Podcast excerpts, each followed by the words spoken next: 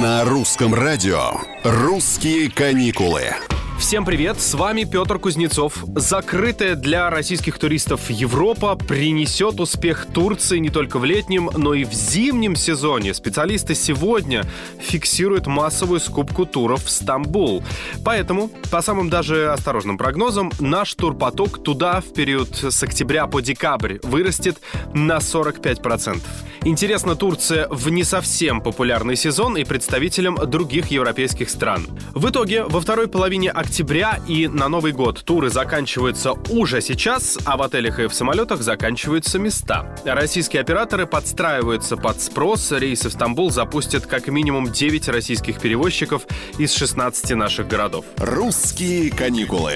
Кстати, несмотря на недавнее решение о приостановке соглашения об упрощенном визовом режиме с Россией, некоторые европейские страны по-прежнему лояльны к нашему туристу. Ну, прежде всего, это государства Южной Европы. Эксперты утверждают, что Италия, Испания и Франция по-прежнему выдают длинные визы. Процент коротких и однократных немного увеличился, но особенно со стороны Испании. В целом выходят документы и на один год, и на два года, на более долгий срок реже. Выросла стоимость для конечного потребителя. Это да, визовый сбор увеличился с 35 евро до 80 евро.